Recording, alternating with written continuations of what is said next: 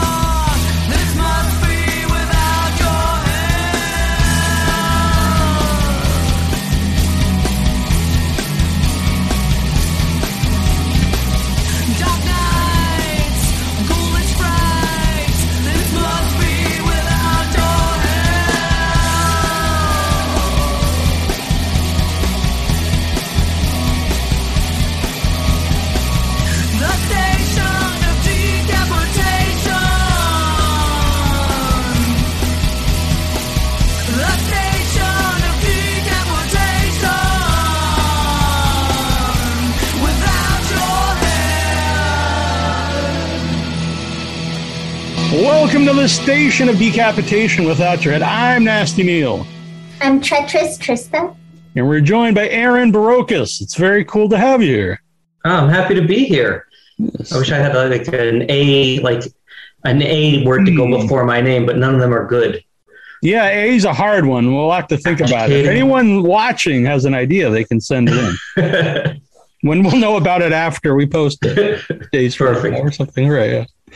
Uh, first of all, everyone know Half-Cocked's to be playing at Shriekfest. Yeah, so um, it's actually, I think it's probably going to be its final uh, theatrical uh, showing because uh, we started right before the uh, before the pandemic hit, and so we had this good kind of half year run, and we had planned to have it keep going, and then everything stopped. The world just paused. And so we had a few digital screenings, but for a comedy, that's really it's not the same as having people in a theater, which which at the same time I like I kind of don't want to for the most part promote a ton of people getting together in a theater right now. But for a comedy, it's so much better to have people laughing together. And because it's contagious, because the one joke that somebody totally misses, another portion of the theater will catch and start laughing at. Mm-hmm. Yeah, I always uh, say on the show, comedy and horror are the two best things to watch uh, with an audience because mm-hmm. of the interaction. You don't want to sit around and, and, and cry with each other, you know, watching. And just, just pure escapism. Exactly. I agree with you. It's tough to watch. A, a drama is something that's internalized, something that's, you know, it's better to watch something that has big reactions that you're asking for, you know, you're asking for crowd engagement. Mm-hmm. That's interesting. The half cock it had uh, the life at the festivals before the pandemic, during it, and it still has some life after the pandemic. Well, it's kind of like the lead character in it. Or, not necessarily after the pandemic, but when things turn over.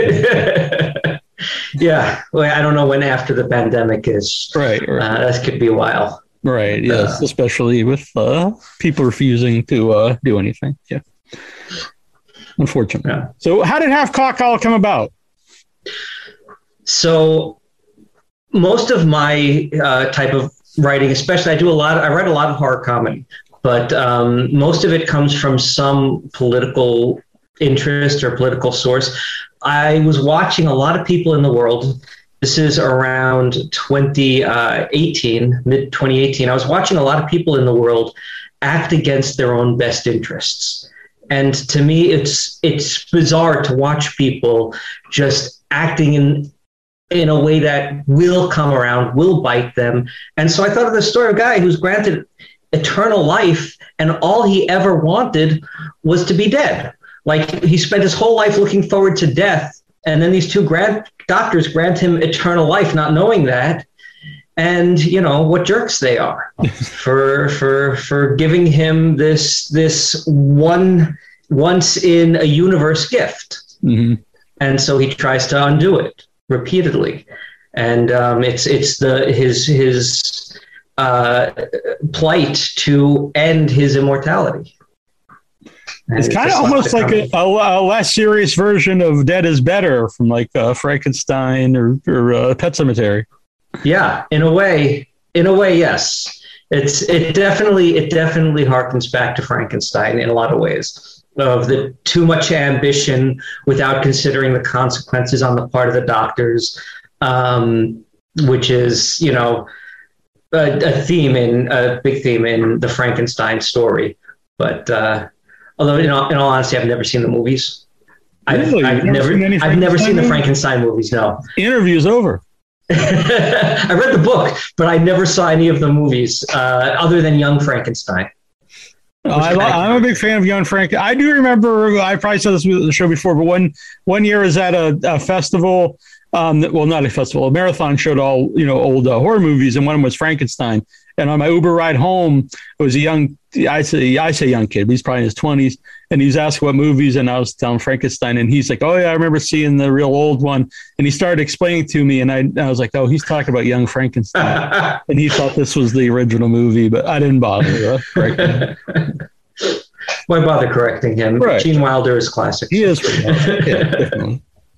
Well, that's weird though. Are you a horror movie fan? Like, have you seen other horror movies? I actually I love horror movies, um, but I grew up on '80s slashers, big time. Uh, and so, you know, for me, it was Nightmare on Elm Street, Halloween, not so much Friday the 13th, although I'm just coming around to that kind of now. I never was a huge fan of the Friday the 13th series, although now I'm starting to see their charms a little bit more. But um, that's the stuff. Uh, Leprechaun that I, you know, grew up watching. And, the, and, almost anything Stephen King put out at the, you know, uh, put out under his name. Mm-hmm. So, Trista, I did. I thought she was really into that one question, but then I realized she was frozen. But uh, so hopefully she, she, gets back. Oh, I thought she was just put off by the whole idea of not having seen Frankenstein. it could be. It could be. It could be. I have many Frankenstein's behind me, so and on the shirt actually. So I'm a, nice. I'm a little pissed. No, I'm just kidding. it's interesting though because now you can watch them for the first time. That's true. There's a lot of stuff. I'm watching. I'm watching Zombie for the first time now, which I've never seen, and because uh, I am kind of trying to explore classics to some mm-hmm. degree, and um, Zombie's a bizarre movie. Or, uh, uh, Dario Argento. Argento, yeah. yeah some Argento. people call it Zombie Two, but yeah, yeah. Like a zombie fights a shark and the zombie wins. It's it's spoiler, but it's not uh, spoil the movie. He, well, I think that's like ten minutes in. but anyway, um, like forty years ago. But yeah. But I'm I'm actually enjoying going back and watching some of the classics thanks to Shudder.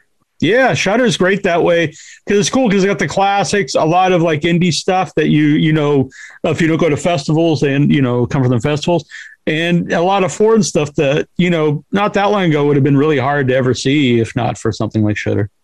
Yeah, and it, what's I mean, what's very cool is because I've been going around kind of the festivals a little bit lately the past years, and you start to see stuff from, that you saw there showing up and getting an audience in places like Shudder and Prime in general, and that's really cool. Uh, to go around festivals and then see these people start to break through and doing, you know, getting nation, uh, nationwide and international audiences for their stuff. Yeah, because uh, I'm fairly new to the festivals, probably like four years now. I started going. I used to do like a lot of conventions, and then I think it better fit with the festivals. And that is part of the. It's fun to see like, hey, I knew this guy. You know, I met him at the festival, and now his movie's coming on Shudder, and you feel even if you you know you just met him or something, but you feel a connection to that. Like, hey, that's really cool. This guy's thing's doing well. Yeah, especially like yeah. especially if they're like nice people, right? You know, or people that you really want to see something happen for them. Mm-hmm. So it's it's great. Yeah. It's you get to follow people's journeys in a way. Definitely. So half cocked is your was that your first thing you directed? So I guess it was my first short film that I directed. I used to do like I I used to years ago as a producer on the Soup, and so I was doing weekly comedy sketches for them. Mm-hmm. But and you know, but that was like okay, well we've got a location set, we've got you know you're using these three writers as your actors, and go out with you know a camera and a skeleton crew, and you have three hours to shoot this bit.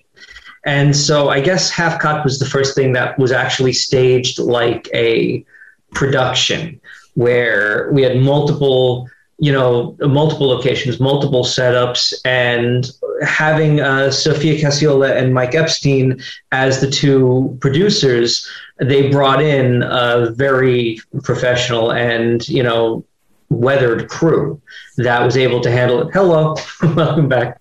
That was able to, you know, make it into a film rather than something that I was running around with the camera with, you know, running running my own audio and uh, and trying to get on TV the next day. Good to have Trista back. I had thought you were really into an, uh, one of the questions because we were froze there, just looking very riveted. yes, and Aaron was was was hoping you didn't just hang up because of the fr- no watching. but uh, Aaron just uh, when you came in was talking about um, directing his you know his first short and with Michael and Sophia. So I was wondering, did you know Michael and Sophia before that? Me. Okay. Yeah. Um, yeah um, so I met them in 2018 at uh, Genre Blast when they were showing their movie Clickbait that had just come out, which is not to be confused with the current Netflix series, which no slight to the current Netflix series. I won't like be negative about a current thing on the air, but their thing is much funnier and more entertaining by by far. And I saw like 20 minutes of the current series, so I can judge. But their thing is much more entertaining. And um, so I met them there, and then we wound up working together on. Uh, so there was a, a, short film that went around last year called Boo by Rakefet uh, uh, So I'm just destroying people's last names today. Um, but uh, we met on like a promo shoot for that again, and we talked about the idea of shooting half cocked. And I'd given them the script, and they were into it. And uh, so we all got together and we planned a way to kind of make it happen. And we're casting, and they said, you know, Pat Healy lives in our building, who's like this, you know, rather uh, successful and rather, you know, well known and kind of excellent indie film actor who who's worked in major films and small films and always kind of has this very trademark, very unique way of presenting himself. And they said, "Would you would you like us to ask him?" And yes, absolutely. And uh, and so he came aboard, and that kind of made a huge difference. And he helped cast the rest of it as well. He helped us find London Boyd, who went on to play uh, Rudy, and uh, who nobody else I think could have played that role any better, any more like intelligently than London did, because he really he really took it at a very intellectual level, and that helped the comedy tremendously. And then uh, Vanessa uh, was an open call, and nobody made us like we watched probably 200 uh, casting tapes, and nobody made us laugh anywhere near what Vanessa did like we were on the floor and I brought it to my wife and she was on the floor laughing. So, and everybody else felt exactly the same way. So we wound up with this, what I think was this fantastic three person cast. Oh, definitely. Yeah. Uh, Trista, do you have a question? Yeah, I don't know if you covered this in my absence or not, but I'm a big fan of Sitting ducks. So can you talk about that? Oh, thank you. I am as um. I, I, I am Team Trista here. I appreciate that. Um, so we had so after Half-Cocked, um, I brought this script to Sophia. I said, "So I got one more script for you. This is before the pandemic, and it's odd because the script is about a couple who've both been working from home, and the wife can no longer stand the presence of her husband, and it wasn't anywhere near as prescient at the time that I wrote it." and we were going to shoot it in like March of 2020. And we were going to shoot it the weekend that the world stopped. And then um, and then somebody, uh, every everybody started saying this is not going to be safe. And I called it at the last minute, the Thursday. We are supposed to shoot on Saturday. On Thursday, I called it. I said, we can't do this. Uh, this is too unsafe, and it breaks my heart. And I didn't think we were going to shoot it. I said we're going to put it off until you know, till things are more chill, and they weren't. The world just stopped for a year, and I just assumed we weren't going to shoot it again. And we had cast kind of one of my childhood heroes Tuesday Knight in it, and just pure coincidence, she she wound up, you know, uh, submitting to this project, and uh, and like Nightmare on Elm Street Four was the first movie I was allowed to rent on VHS, or the first horror movie I was allowed to rent on VHS. It kind of introduced me into the world of horror comedy. And so to shoot a movie with her was like the coolest thing ever. And then it was paused for a year, and I was heart wrenched. And then when it was paused for a year, the whole world began to echo the thing that I had written about. I was like, oh my God, if we had shot this and I could have released this during the pandemic, it would have made sense to everybody. But then uh, we started planning it around uh, the idea of a a world now, and so there's a newscast in it. If you look closely, where they're talking about um, in the background, where they're talking about schools reopening and uh, life per- perhaps getting back to normal, what that will look like, and there are people in masks in it, and it does feel more like something that I think a lot of people now really can relate to because I know so many people who who did have to work with their spouses at the same table for a year. And they just sat there for a year and they worked together and they'd never seen their spouse at work before. They'd never known what kind of personality uh, their their partner had outside of the home. And they saw whole new sides to them. Um, and so and I, I kind of joke that it's autobiographical that my wife wants to do this to me, but I'm also kind of not joking because she does want to kill me. And the idea there's a scene where uh, where uh, the husband is up on a ladder and he's on this like. It, the film doesn't do it justice. It's actually like 20 feet off the ground, the smoke detector that's in my house. And the whole idea for the movie came when my father in law was holding the ladder for me to change the smoke detector. And I said to him, Michael, here's your chance. Nobody will ask a question. and and but the movie grew out of that one moment. Um, and now that and that's out there, she she can't you know uh, knock you off because now people will know. she can't, and it turned out it just turned, it turned out you know I was really happy. She was wonderful, and she played off Michael King fantastically, and he just he just killed it as this truly unbearable human being that nobody would want to be around. And I, I, I don't need, like, I don't, I, I feel bad that I saw that in him. after casting. You're perfect this role. Yeah. He's a very nice gentleman, and I like him very much. but but he just killed it. Yeah. Uh, what is it about uh, horror comedy that's appealing to you?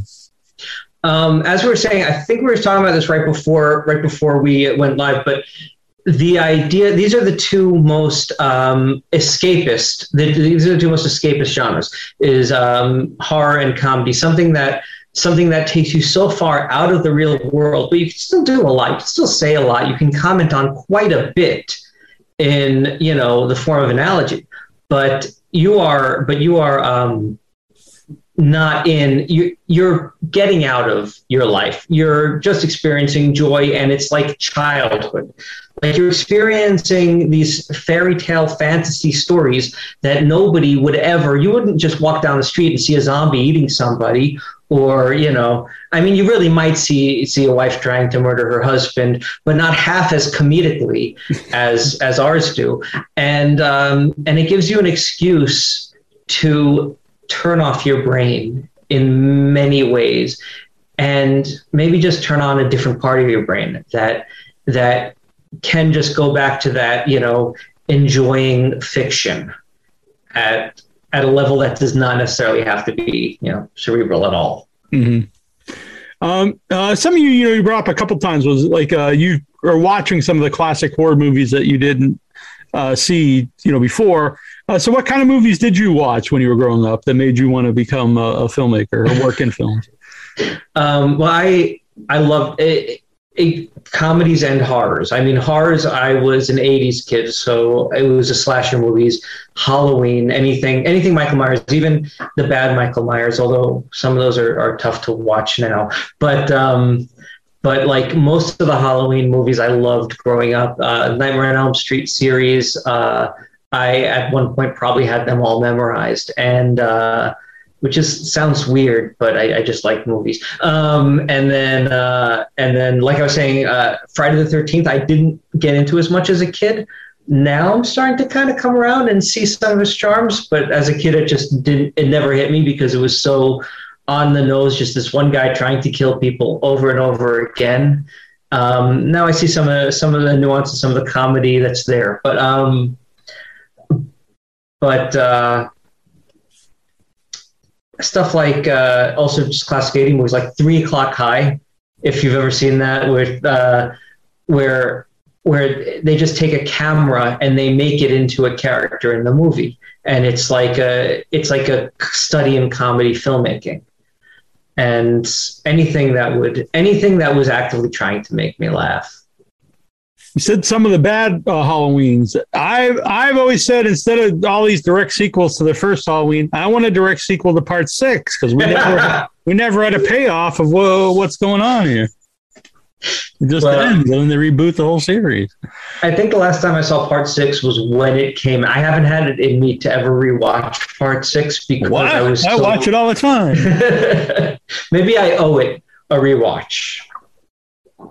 It's not particularly good, but but from four to six, it kind of had a storyline going, and like he was like, "Do you think Michael's like satanic or something?" And then it just ends, and then it goes to H two O. So you, you never know what happens. Which that blew my mind in the theater seeing H two O. That was a really cool Halloween film that I felt I got to watch like as you know at that point like as a grown up, not seeing it like after the fact on VHS, but but going into the theater and seeing you know I almost gave away a spoiler for a 20 year old movie, and I was like, no, I'm not going to do that.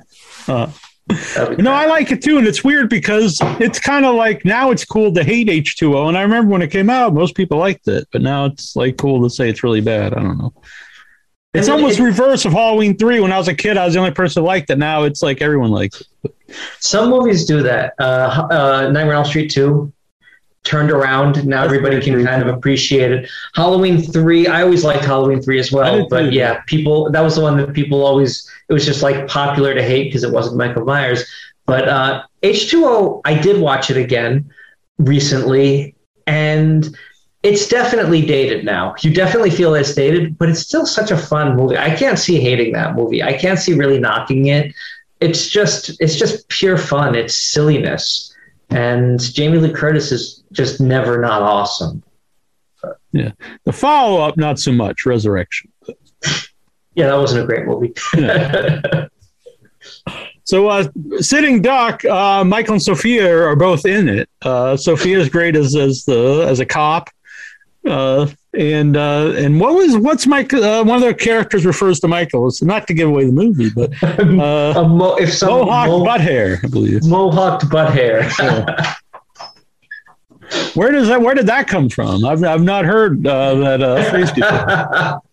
Just looking for for a unique insult because he wasn't originally, you know, it wasn't it wasn't originally necessarily written for him to play that role.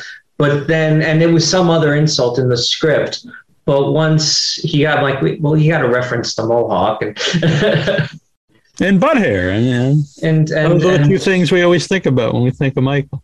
I feel like that came from honestly. I feel like that came from Henry Rollins in The Crow somewhere. He called somebody a butt hair or something like that. I I but, do approve, honestly. All kidding aside, because I I like uh, sillier uh, insults instead of the the basic things. And if you're going to write something better. into if you're going to write something into this into a script, it should have some you know something that isn't words you, words you hear every single day. Right. I think if you're writing a comedy. Yeah. Uh, Tris, you have another question? Do you have any other upcoming projects you want to talk about? Okay, I do. but so I just finished writing. So I had done this, written this short, and it's not a horror comedy. It was just straight out like horror, maybe thriller called Arabian Blood that uh, I'd sent around as a 26 page, which is extremely long for a short, but a 26 page short that I sent around to the festivals and kind of did well. And so I made wrote it into a feature.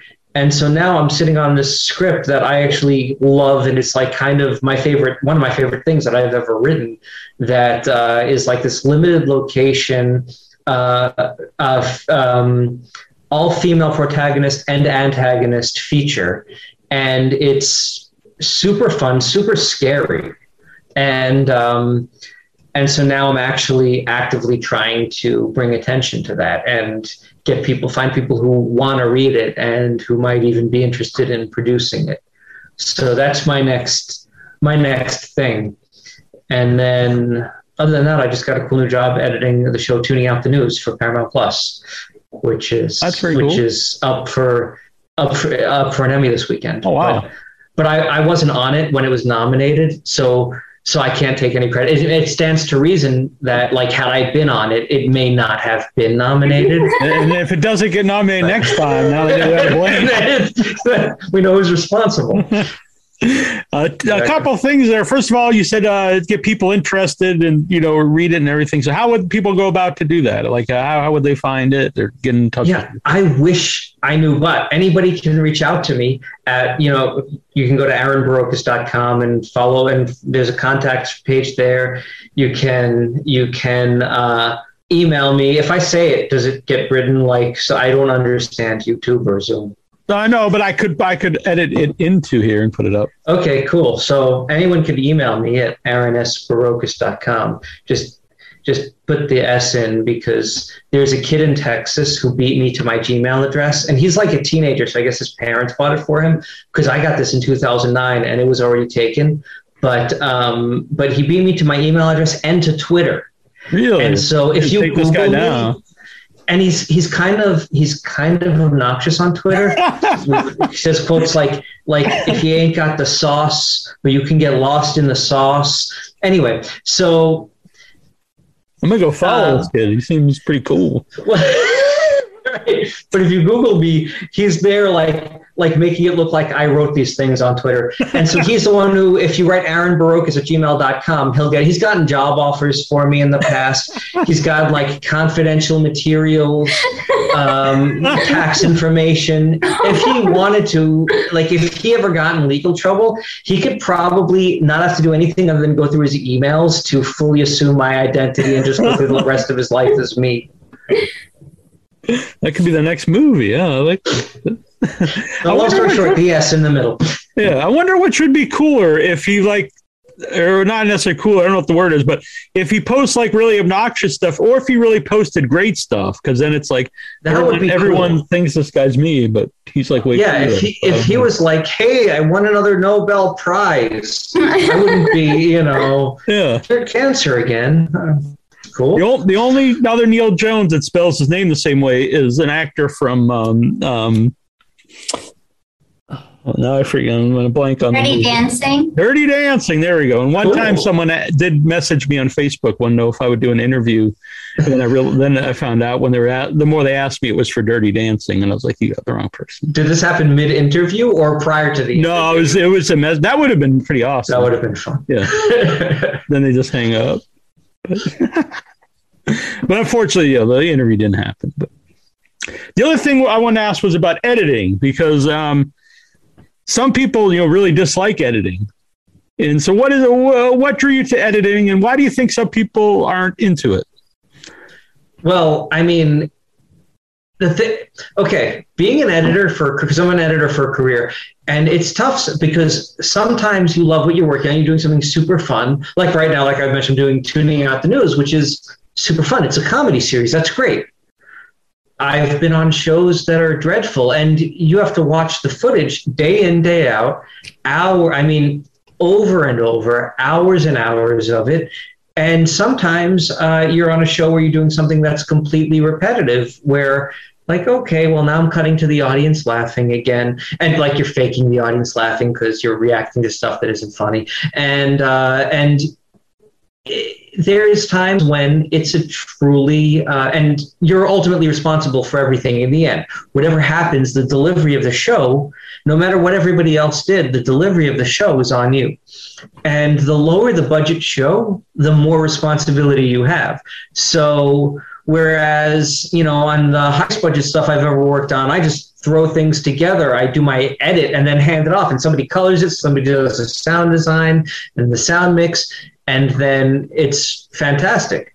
The lowest budget shows I've been on, I'm coloring, I'm doing the sound design, and then everything that can go wrong is in my hands.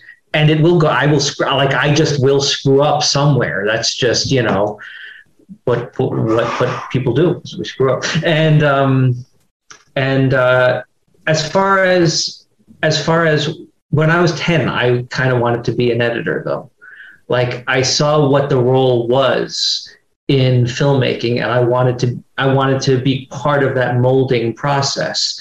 And when I was working as a producer on like basic cable comedy stuff, I was so hands on that my editors would leave for the night and I didn't know how to use Avid at the time. They would leave for the night and I would go on their machines and make what I wanted to happen with the show happen.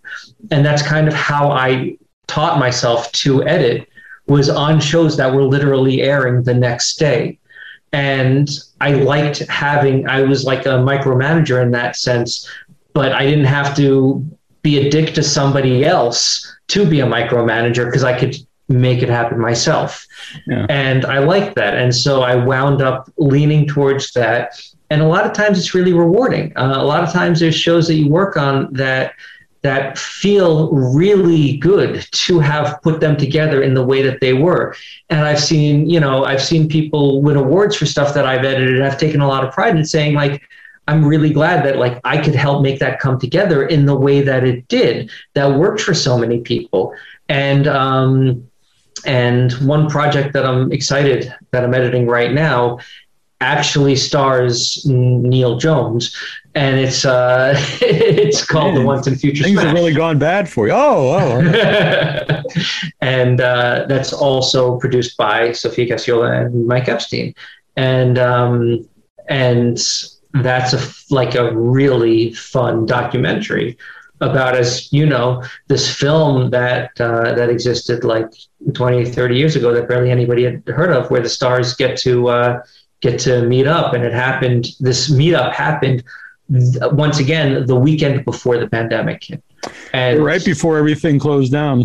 It's insane. Like I, you know, like I watched this footage that it was like the last weekend in February of 2020 or something, or the first weekend in March, and everybody's packed together in this uh, at this uh, convention, and uh, and it's it's actually it's actually crazy to watch that nobody knows that everything is just about to pause but um, but I'm glad that it happened that weekend, that that meetup happened that weekend, so that we were able to get this awesome documentary footage to put together this uh, this reunion of these two characters that played the same role. Yeah, I'm really looking forward to the finished product. And uh, also, big thanks to Mad Monster and Eben McGarr for letting us, giving us full uh, reign at the uh, at the convention to get the footage. Absolutely, absolutely. Yeah. Kind of looked like you guys had full full, you know, access to a lot of stuff. Yeah, definitely. Yeah, and almost everyone there. Well, everyone there was very accommodating. It was, a, it was a good time. So, uh, do, um, about the editing, do you edit your own uh, stuff? Do you edit your own? Yeah, short? yeah, and that's not out of preference necessarily. That's just because if I was overseeing the edit and it was somebody else editing, I would they would physically dam- hurt me. I would not be able to. I'm completely neurotic about post and about uh, how everything has to be. And um, you can ask Sophia and Mike. I send them 30 emails a day during the post process. If somebody else was doing this, they would just they would just stand up and they just throw all my footage in my face and walk away after 10 minutes. Um, the movie I saw that you were in, uh, Echoes, Echoes of Fear, correct? Mm-hmm. Which yeah. I was just mentioning earlier that I saw that in 2018 at Shriekfest and um, at, like at the I think world premiere of it, which was and later on I got a chance to meet uh, the Avenet-Bradleys and uh, that was just a really cool, fantastic film. And I didn't know that he was the sole editor on it, but uh, but the post on that was awesome. Yeah, I loved it too. For people, that's you know how uh, Trista and I met was through that movie, and uh, people who haven't seen it should definitely uh, go check it out. And it's very cool because it's still playing, uh, getting new releases around the world. Very cool. Yeah. Thanks, guys.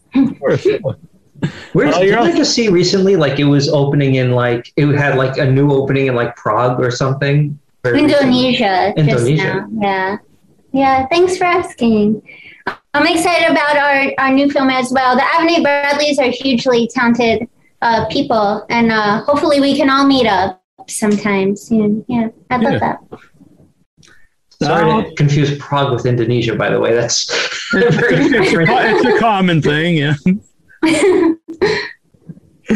Uh, how about uh, the, the transformations of the transformations of Doctors Jenkins, which I believe just premiered at Genre Blast?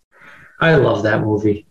That is such a cool movie that uh, that I, I, guess it was Bob Rose and uh, Stephen Stoll, Sophia and Mike and Kate McCoy. And am I leaving anybody out from that uh, directing producing team? But, is Liesl involved in that? Liesl Hansen? Yeah, I believe so. I believe Liesl. so. Yeah, Liesl. Yep. Yeah, she is. I yeah, believe so. I did a Q and A thing for it. She's in there. Yeah, there's a cast of thousands. They um, what they did. I was too, but then I dropped out because I, am very bad at, uh, at, at going through completing things. But yes. So wait, so you were so you were part supposed to be part of it, and you didn't you didn't wind up shooting. Mm-hmm. Uh, that's a shame. That was that would have been that would have been a fun segment. Um, they sent the same script to everybody, and I guess we weren't supposed to know that everyone had the same. We were supposed to think that it was part of a consecutive movie, and that we we're supposed to shoot these two pages that were intentionally written confusingly, like they were intentionally written as a director's nightmare, where there were two characters with the same name and it didn't specify which was which. State, you know. Um, blocking was rather confusingly written, and it just left so much up to chance that I will admit I was not like a lot of people thought that they were shooting something in a second. The second I saw the script, I'm like, okay, they sent this to everybody and it's brilliant. and so I shot it kind of assuming that everybody was shooting some version of this, but that wasn't the commonly held belief and uh, and they had this like uh, premiere that I believe you emceed that um, uh, Neal that uh, had uh, everybody dropping their jaws when they realized that they all shot the same scene. And it's kind of brilliant, and it and they're mostly most people involved are very creative filmmakers. So it was cool to see everybody's take on this one two-page, bizarrely written uh, science fiction style theme. Mm-hmm. It is. It is. Uh, the whole idea behind it's great, and uh, it's very fun to watch. I'm, I'm, I'm curious when the audience first realizes what's going on. Like, is it right or the the, the second clip? You know, because they don't really tell you. It, it's it's very interesting. I would guess you'd have to be like three in before you. Wait a second, because by because there's also different. In the second scene, you might not even realize that the dialogue's all the same, but by the third time, wait a minute, this is you know, how long is this? How how many times am I going to watch this? but but it really gets brought to life in such a cool way, and everybody, it's really it's and they do do a good like job a cutting show. it up so it isn't monotonous.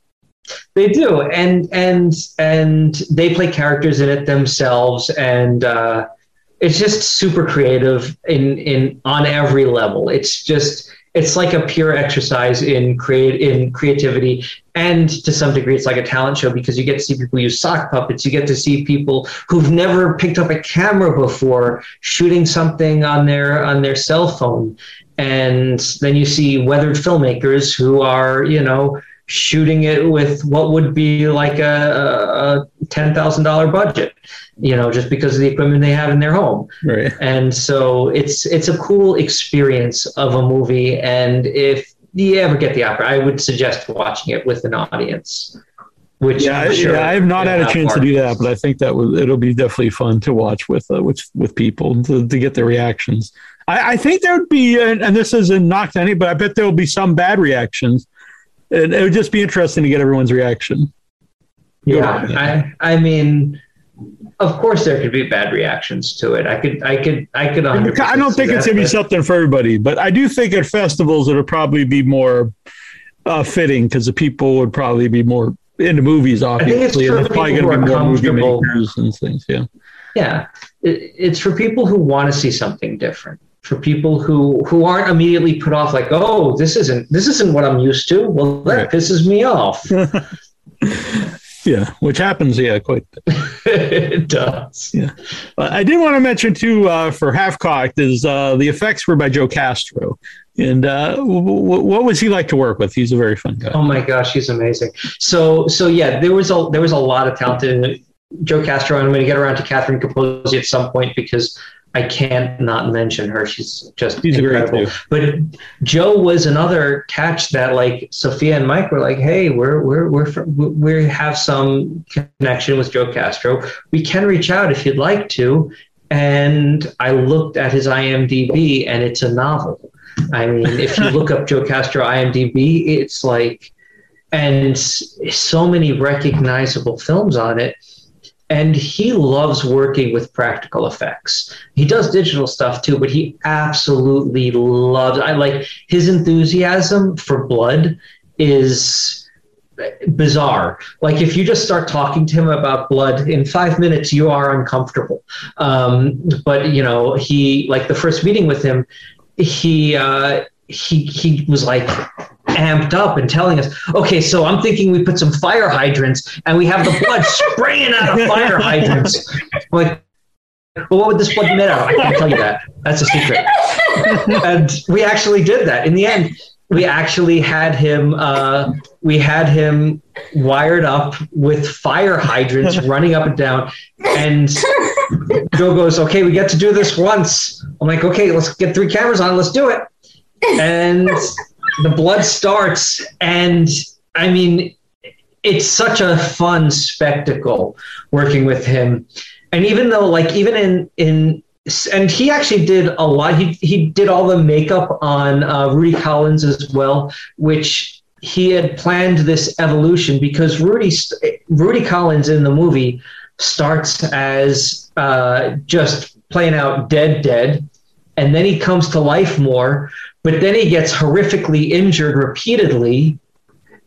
And then I can't say what happens after that if you haven't seen the movie. But um, but there were so many different stages of near death, post death, uh, alive, and very injured that he it was like a continuity challenge for where in his makeup it was and joe kept constant track of that even though we weren't shooting anywhere near in order but Joe kept constant track of that. Uh, was pretty fantastic about creating this bizarre zombie makeup that had like bits of road stuck in his face and and chunks of brain falling out of his head. And um, so there was the gore as well as the makeup. And he was just pure enthusiasm through the whole thing. He called me up uh, the night before we shot. He called me up like 11:30 p.m. and started asking me, "So, how thick should this blood be? Can it be a little bit black too because he's been dead, like he's a zombie and his blood has turned a little bit black?" You know, I think it'd be funny if it was mostly red blood just for the effect. Okay, so we're gonna do red blood, but really thick, really thick red blood. And like even sitting duck, he started talking to me about the viscosity. And there's one, I can't really talk about what it is too much, but there's one really serious um, blood effect in sitting duck. And even though it was kind of a minor, like it was one effect, after half cocked, I absolutely had to have Joe do the blood effect. So, um, same thing. He came out. he's like, "Well, I want to make it like a '70s movie, blood." And if you look at it, it really is. Uh, the blood is like a '70s movie in the way that it's like thick and it it's a little darker and uh, and he's just pure pure happiness and enthusiasm about blood and gore and death and um, and he's brilliant at what he does. I work with him any day of the week. Yeah. And uh, you also said you wanted to mention uh, mention Catherine Capozzi. Wait, did I just say her name wrong? Have I been saying her name wrong? oh, years? I, I uh, uh, that's how most people say it. But she she oh. she's always impressed by the way I say Capozzi. Well, now I'm half Italian. Capozzi. Yeah, because I've been saying Capozzi. But um, okay, so Catherine is another person who we brought on for Half Cocked, and she did an incredible score for that, kind of independently. And we didn't work as closely together on Half Cocked as, which I, I love what she created on that. But when we did Sitting Duck, we had constant back and forth because uh, we talked about this a year in advance. And as we were doing the score, there was this constant like working through it and working through what we were trying to create. And she created this really cool kind of textured and layered sound because she's a rock musician. Like she is a brilliant rock musician. And uh, she's a, a fantastic guitarist but she's also an amazing composer and her stuff just sounds wonderful to hear and i love this in the end like like it's a weird thing to be proud of the score of your movie because it's the one thing that you can't have anything to do with. I don't even really understand music very well. I love music, but I don't know anything about it. I've never been a musician, and I can't talk to musicians in terms of music. All I can talk about is the energy, the vibe. I can say, make it sound like this, make it sound like that. And beyond that, I'm well out of my depth of knowledge. And so there's a limit on what I am able to communicate. And so I, I can take zero credit when like for long score, but still be so proud of what she created and that it's in this film that I'm happy with. So she's the absolute best. Definitely agree. I'm a rambler. Sorry. No, excellent. I, I agree. I'm a big fan as well. And it's cool because all these people are people uh, both all three of us know and uh, they worked on various things with and uh, that's also what I like about the festivals because you get to uh, meet people and eventually you know you might be able to work with them it was i mean that's that was cool about even in half cocked um Rakefet, who we mentioned has oh, right. a, she's uh, got the, the cameos jax she has a cameo playing her role jax from her short Jax in Love that went around it's like such inside baseball but it plays if you don't know she's jax the scene still plays yeah but it's a really nice nod for those who were, you know, on the festival circuit at that point in time and saw this movie play at every horror film festival. Yeah, I'm very jealous of her award. She won a, a, a it was like a trophy, and it's like a horror hamburger. I From tried where? to steal it. It was at a Happenstance Horror Festival here in Massachusetts. That's where I met her for the first time. Sounds fun. Yeah, it's very cool. Very jealous. But uh, Trista, do you have uh, another question? I'm always interested in what scares horror creators. So, do you have any fears or phobias you feel comfortable sharing? I'm all fears and phobias. Like I'm very little else. I'm I'm like like this my, my personality. answer of this question. Myself is like ninety percent fear, and um, part of that is I'm a parent. I have a I have a four year old. So when you're a parent, any any fears that you had before that just quadruple but also like I'm just now starting to appreciate spiders. I spent my whole life as an arachnophobic. Thanks to the movie Arachnophobia, which I saw in theaters, and it just and it was like my mother's friend took me to see it, and she shouldn't have totally messed me up. I was uh, I was I was definitely too young to be seeing that movie, and it it, it made me an arachnophobic for my entire life until recently. There's a Facebook page called a Facebook group called All Bugs Go to Kevin that is like all people who appreciate bugs and spiders and i found it. And then i'm like well i can't be- like i can't believe like i feel like a bad person at this point. If i if i injure a spider i feel like i have to kind of relocate them very nicely now. And it's weird to me now that people just go around killing bugs left and right just comfortably murdering. But um but yeah i'm i'm scared of of everything under the sun loud noises and um and you know public places and uh, and social settings. oh, so uh, I guess this hasn't been that bad for you then. The uh... even you know what? Even like this new job, like I'm now on Zooms regularly, right, right. and I spent a year just being given a drive and turning in work and emailing, and uh, and now I have to see people and talk to people, and it's like it's a new thing. It's a, it's something it's something that it's easy for an introvert to get really used to living in a vacuum. Other than you know my family, mm-hmm. but uh, but they already they already know exactly how terrible I am, so I don't have to I don't have to pretend to be okay in front of them anymore. well, be careful on the high ladders. so Half-Cocked's playing a Shriekfest. Uh, Sitting Ducks is starting its uh, festival run, I believe. Yeah, we just we just opened up at uh, we just uh, had our premiere at Genre Blast, and we won uh, Best Produced Screenplay short. Oh, awesome award there. And now we're going to be at Film Quest and Horror Movie Freaks coming up in the near future. Nice. And where can people follow you? You might have mentioned this before, but where can people follow you and your stuff to see where it'll be playing? So, first off, I invite everybody just to come and be my Facebook friend, please. I, I, like seeing that number and feeling like I actually have friends. And so that's Aaron Barrocas on Facebook. Um, not the kid from Texas, but, right, right. someone who looks like me.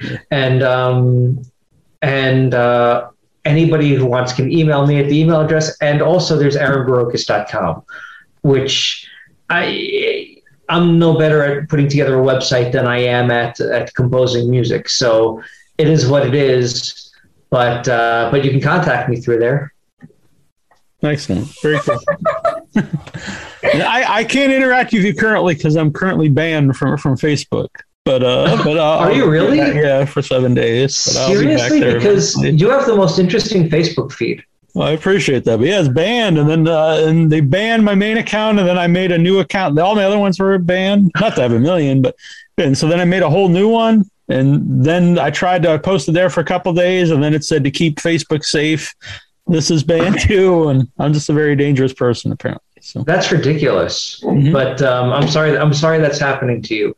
But in all honesty, I didn't know if you were like a for real person, or if or if your stories were were fabricated because like you're like oh well, i'm walking to the deli where i get free sandwiches every day from the guy and i won the lotto there and uh, and the woman behind the counter asked me on a date and uh, it's kind of mixed know. up a little bit but it is similar I, I, yeah, yeah my friend annabelle says i live in a stephen king town because a lot of weird things goes on but I think it's, fun to, to write about mundane things, but make them. But that's not mundane stuff. No, it's it probably isn't.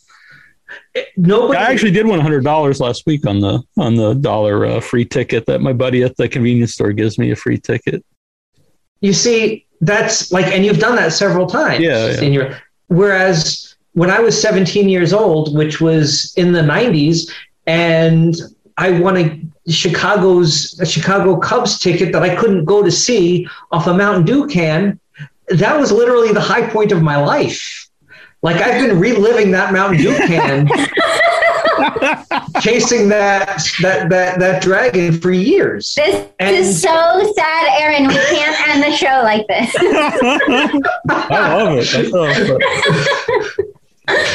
I'm just saying it's really cool. That stuff's not my date. It's really cool that like and that you are having and documenting those experiences. And I feel bad that the avenue that you use for that has been taken away from you. He, he'll be fine. I'm just I'm just concerned about all my followers. I just assume it's going to become like Lord of the Flies without you have to there stop. to, uh, to uh, follow. Trista's like, don't encourage him. Exactly. Very cool. This is my favorite interview. No, seriously, it's been really fun, and I think we should do this again sometime. Absolutely, that would be great. Yeah. So and get to work to and make you guys in person at some point. Yeah, and, yeah, I love that. I'm absolutely. sure we will. We know so many of the same people. And uh, and we'll definitely at some point probably have a uh, a Smash premiere or a um, once in future Smash premiere that will uh, that will be covered in depth by without Definitely. your yes, it will. Yeah, I've been hard at work this week as uh, we're living up. I was just like producer name, but I've been getting people involved in the movie. So it actually looked like you were doing. It worked out. I guess being banned from Facebook. I, I, I have time to, besides posting nonsense. I can uh, actually do stuff that I'm supposed to be doing. But it honestly looked like it honestly looked like you guys did a phenomenal job with that first pre-pandemic shoot. As kind of terrifying as it is to watch all the crowds when you know that some of them probably at that point in time were sick, you yeah, know, because of when it happened. Mm-hmm. But like, uh, but it really looked like you guys did a phenomenal job on that shoot. I appreciate that. It was uh, it was honestly a lot of uh, a lot of harder work. That not that I assumed it would be easy, but yeah, and um, got a lot of stuff done in three days. Yeah. Well, yeah. thank you guys. Thank you so thank much you. for for having me on, and this was a lot of fun. And you guys are yeah, the best. I thought it was great. Congratulations. Thank you so much. Thank you. Yeah, and not just because you're here, Trista. I really both uh, really liked uh, sitting duck and half. I'm, I'm, glad to hear that. Yeah. That's really that's that's really cool because I didn't know what people were going to think about it because we rushed it like we cut the whole thing in a month. It's and really it's, uh, it's really fun. It's very glad. fun. Thanks. Yeah. Thanks. And great performances, well made, everything around. Thank you. Yeah. All right. We'll see you Bye. soon. Bye, guys.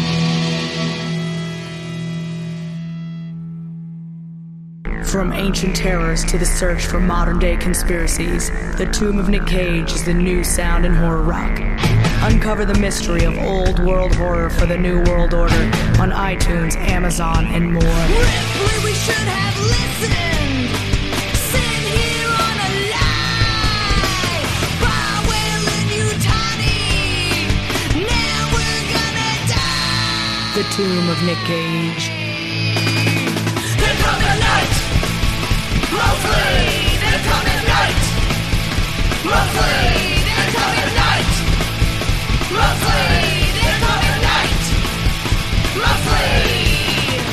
Find out on Facebook, Twitter, and Instagram. The Tomb of Nick Cage.